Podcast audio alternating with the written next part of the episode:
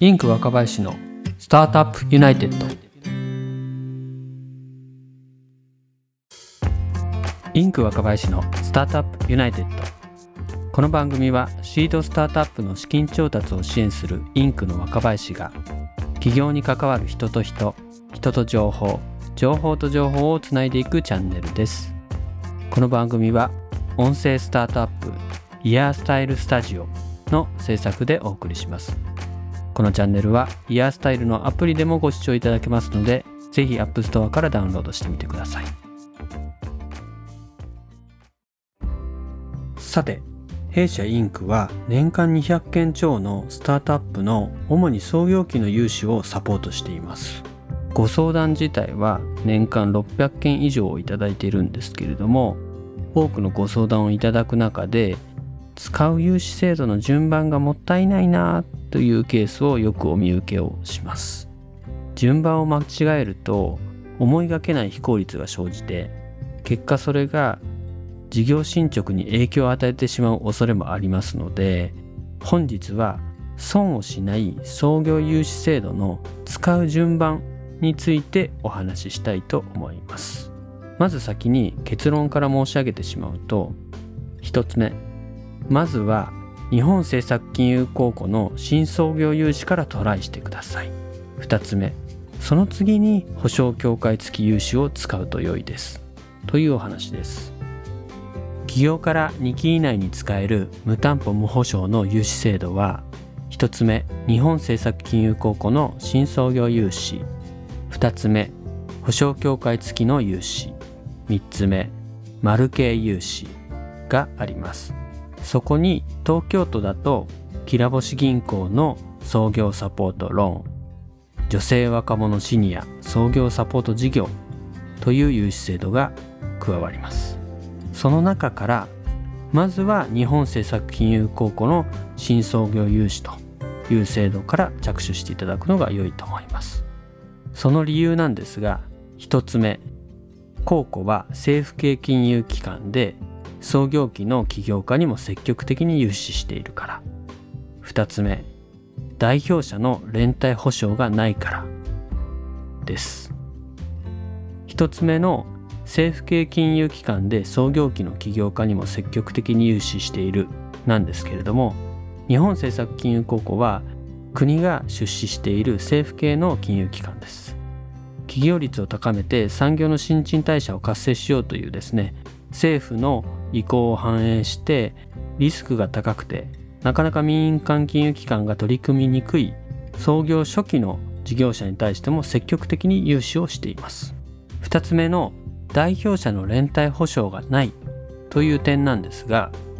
他の無担保無保証と表示されている融資であっても基本的には会社の借り入れに対して代表者個人の連帯保証がつくことが多いです。代表者個人の連帯保証がつくということは万が一その会社が返済できなくなってしまった貸し倒れてしまった場合に代表者が連帯保証を負っているので結局その債務は代表者が負うことになります。ですが公庫の新創業融資に関してはこの代表者の連帯保証がつきませんのでつく場合に比べて代表者個人のリスクが多少低いと言えると思います。ですのでまずは日本政策金融公庫の新創業融資から取り組むと良いというお話でした。そして公庫の次に保証協会付きの融資に取り組みましょう。そもそも保証協会付き融資とはなんですが全国にあります信用保証協会という組織が民間金融機関が事業者に対して行う融資について保証をするという制度です。もし民間金融機関の事業者に対する融資が貸し倒れてしまった場合にその一部また全部を信用保証協会が保証してくれるとカバーしてくれるとそういう仕組みになっています。その保証がついた融資のことを保証協会付き融資とかマルホとか協会付きなんて呼んだりします。融資は民間金融機関が行いその保証を都道府県にある信用保証協会が行う。この座組によって貸し倒れリスクの高い創業間もない事業者に対しても民間金融機関が積極的に融資できるように。言い換えると創業間もない事業者が民間金融機関から調達しやすいように支援をしています。また信用保証協会の保証料を自治体が補助してくれたりまたは事業者の利子負担を自治体が補助してくれたりという仕組みもあります。そんな素晴らしい制度なんですけれどもなぜ公庫の次に取り組んだ方がいいかという理由これは3つあります。1つ目公庫よりもステップが多く時間がかかることが多い。2つ目代表者保証がつく。3つ目メインバンクと公庫との兼ね合いがあります。1つ目公庫よりステップが多く時間がかかることが多い。なんですけれども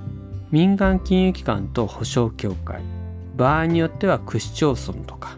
登場人物が多くって面談もその分多くて書類も多くて余計に時間がかかります。公庫ですと融資実行までに約1ヶ月前後なんですけれども保証協会付きの融資の場合ですと都道府県の制度の場合で1.5ヶ月前後区市町村の場合2ヶ月前後かかるようなケースもあります。企業初期の1ヶ月の遅れっていうのは致命的になってしまうこともあるのでまず一番最初の融資に関しては公庫の新創業融資でスピーディーに行っていくというのが理想的だと思います。次に代表者保証がつくなんですけれども確かに保証協会付きの融資も創業のものであれば無担保無保証と書いてあるものがほとんどなんですが代表者個人の連帯保証はつきます。これは公庫の新創業融資と大きく異なる点です。3つ目メインバンクとの兼ね合いなんですが公庫は政府系金融機関です。メインバンクのビジネスを阻害しないように先行して融資した民間金融機関よりも低い金額で融資しようとする傾向にあります。民業圧迫という批判を受けたことがありましてその関係からもし保証協会付きの民間金融機関の融資が先行して金額が低くなってしまった場合その金額に公庫も引っ張られてしまって民間金融機関が融資した金額を上回る融資を受けられないという可能性が出てきてしまいます。ですのでまずは積極的な公庫の新創業融資を先行させて次に保証協会付きの融資を進めることをお勧めしています。以上がこれから起業する方に知っていただきたい創業融資の使う順番のお話でした。まとめさせていただくとまずは公庫の新創業融資にトライしましょう。その次に保証協会付き融資にトライしましょう。というお話でした。最後までお聞きいただきまして誠にありがとうございます。シードスタートアップの資金調達を支援するインクの若林がお届けしましたスタートアップユナイテッド。この番組はイヤースタイルスタジオの制作でお送りしましたイヤースタイルのアプリでもご視聴いただけますので、ぜひ App Store からダウンロードしてみてください。それでは本日はこの辺で。ではまた。